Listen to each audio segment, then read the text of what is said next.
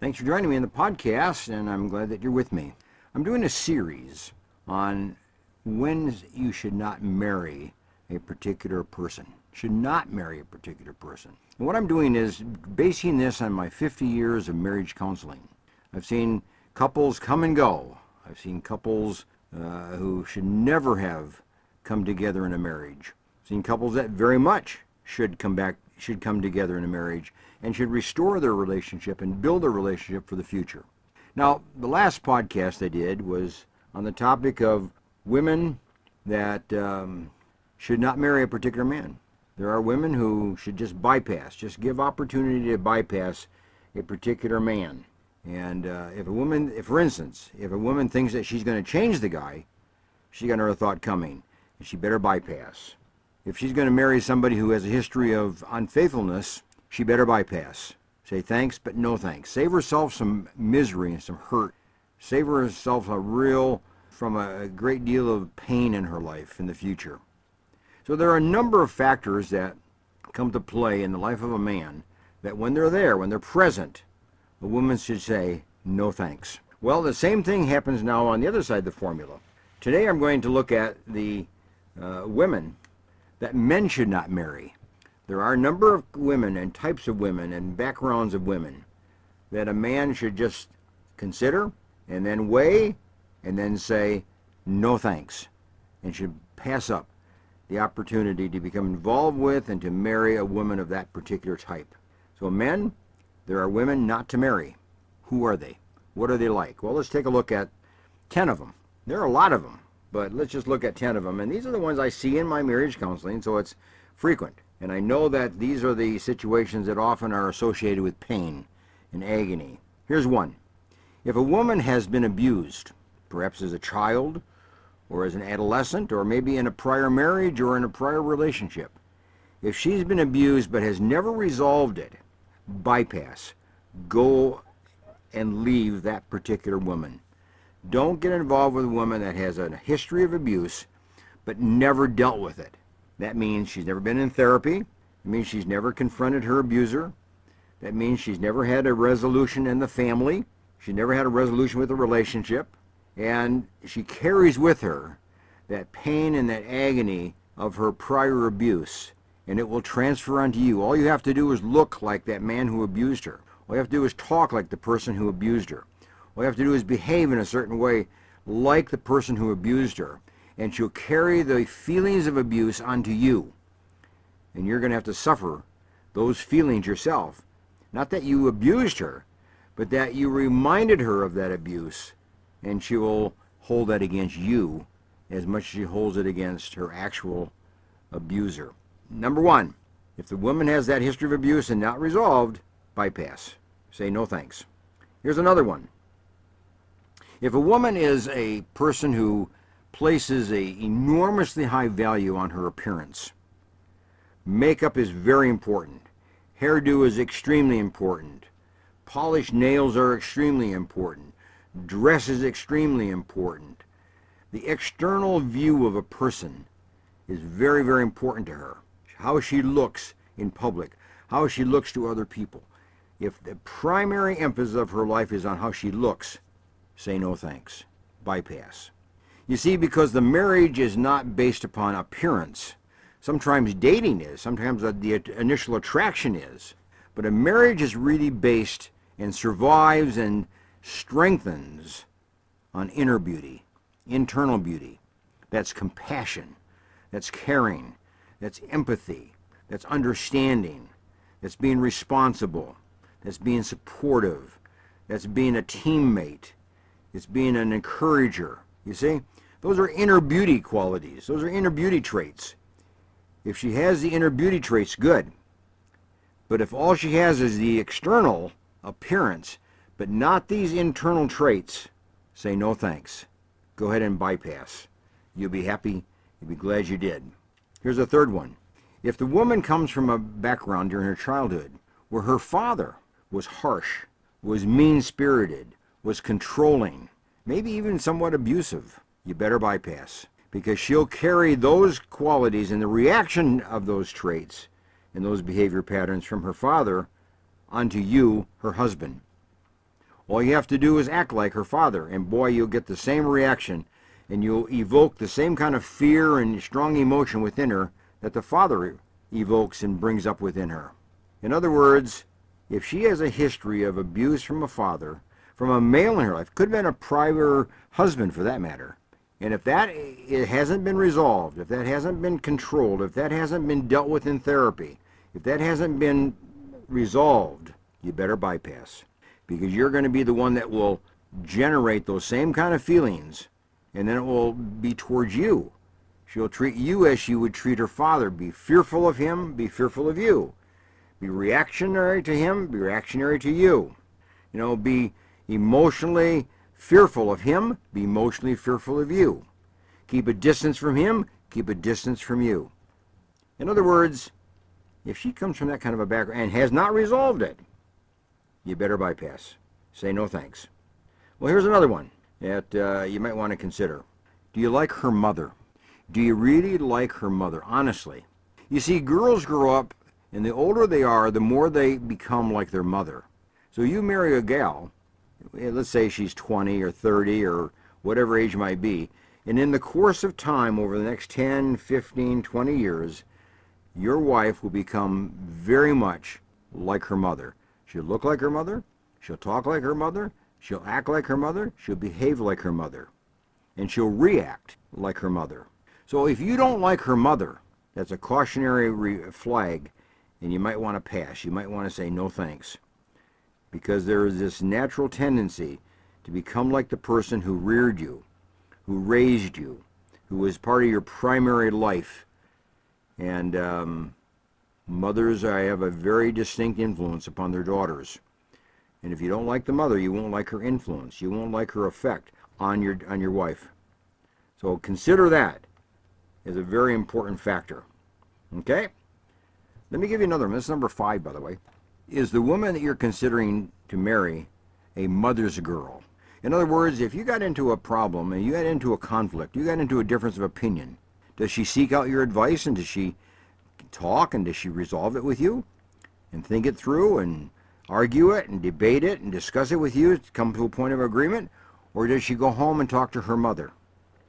Does she go home and get the mother's advice? Does she go home and get the mother's opinion and then come back to you and tell you what her mother thought?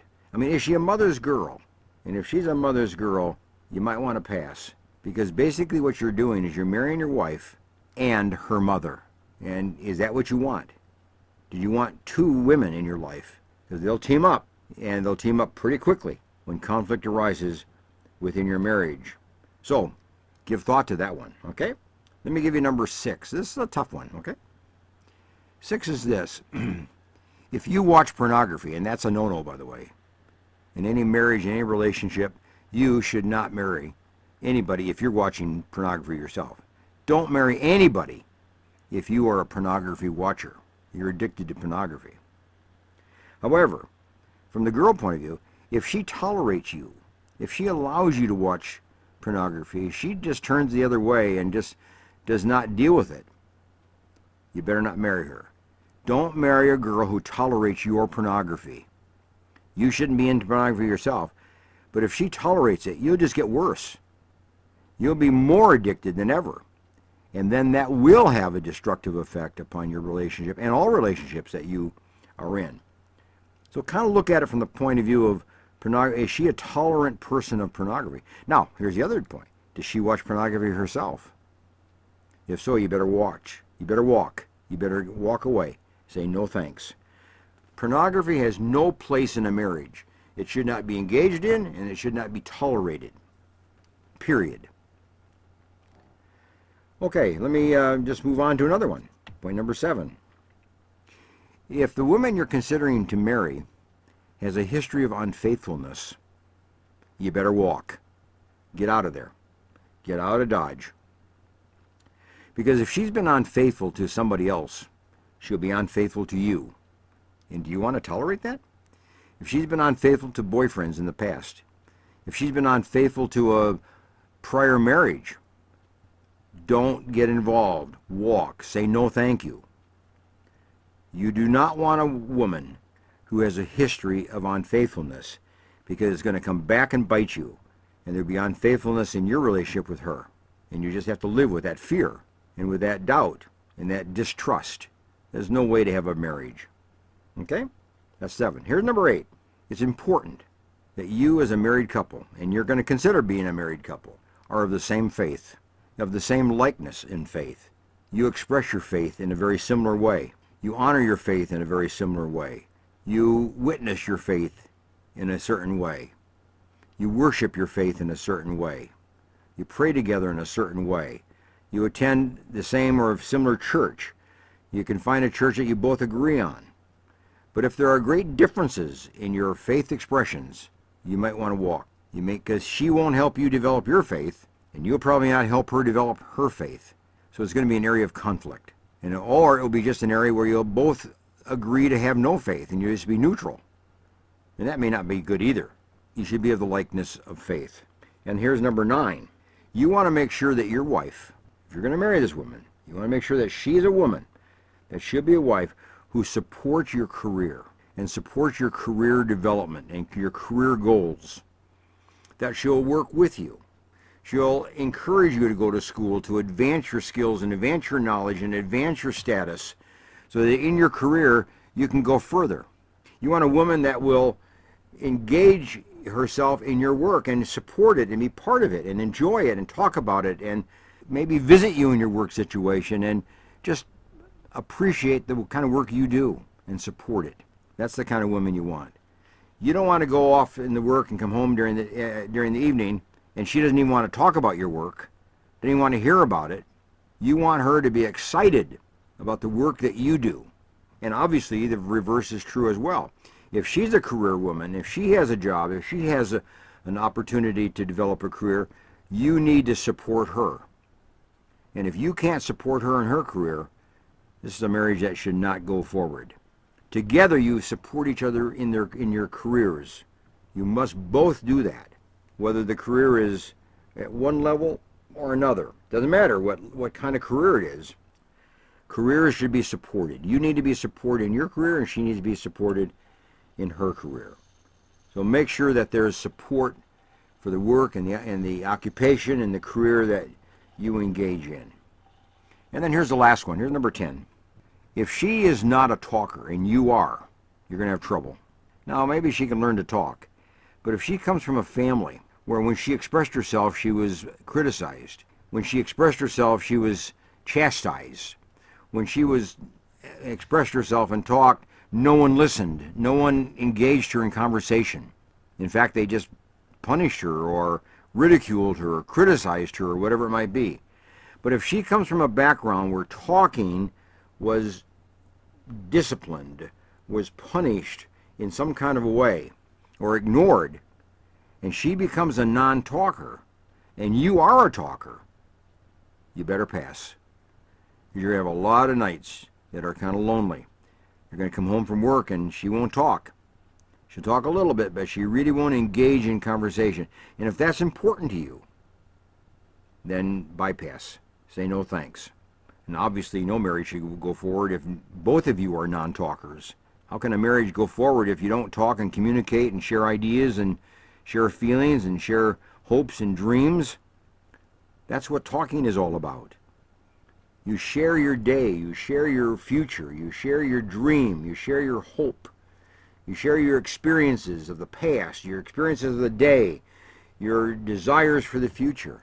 That's all conversational. And you both need to be conversational.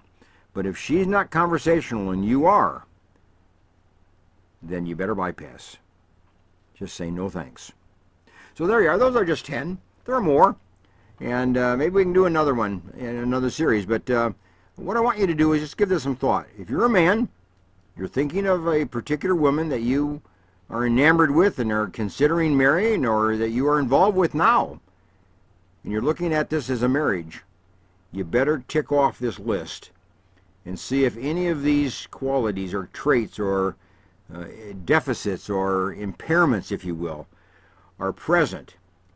And if they are, the warning to you is say no thank you. Bypass. Go your way and find somebody that is compatible with you and that will honor you and become part of your life to its fullest extent. So there you are. The series one, women that uh, we should not marry, and two, men that we should not marry. There are men we should not marry, there are women we should not marry.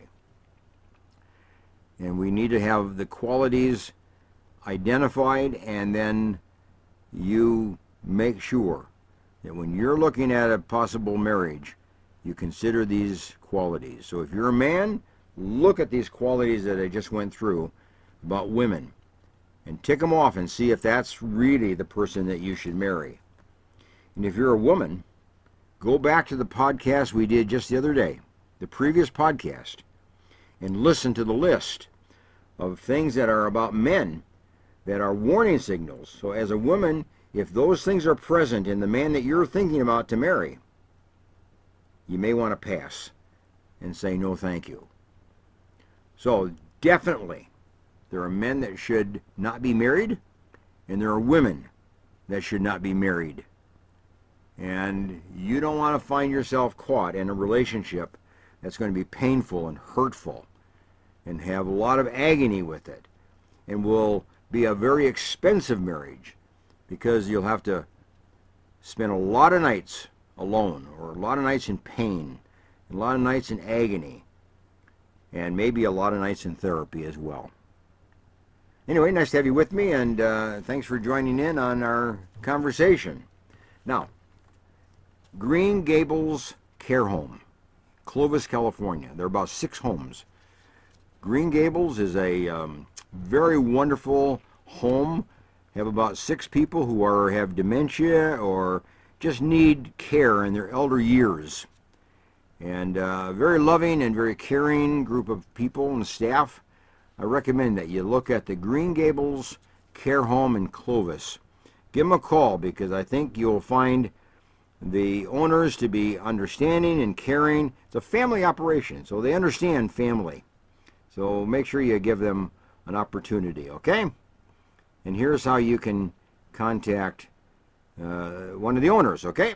559 307 0950. 307 0950. Give them a call and maybe this might be a good opportunity for you. Okay? Bye for now. Thanks for joining me. Bye bye.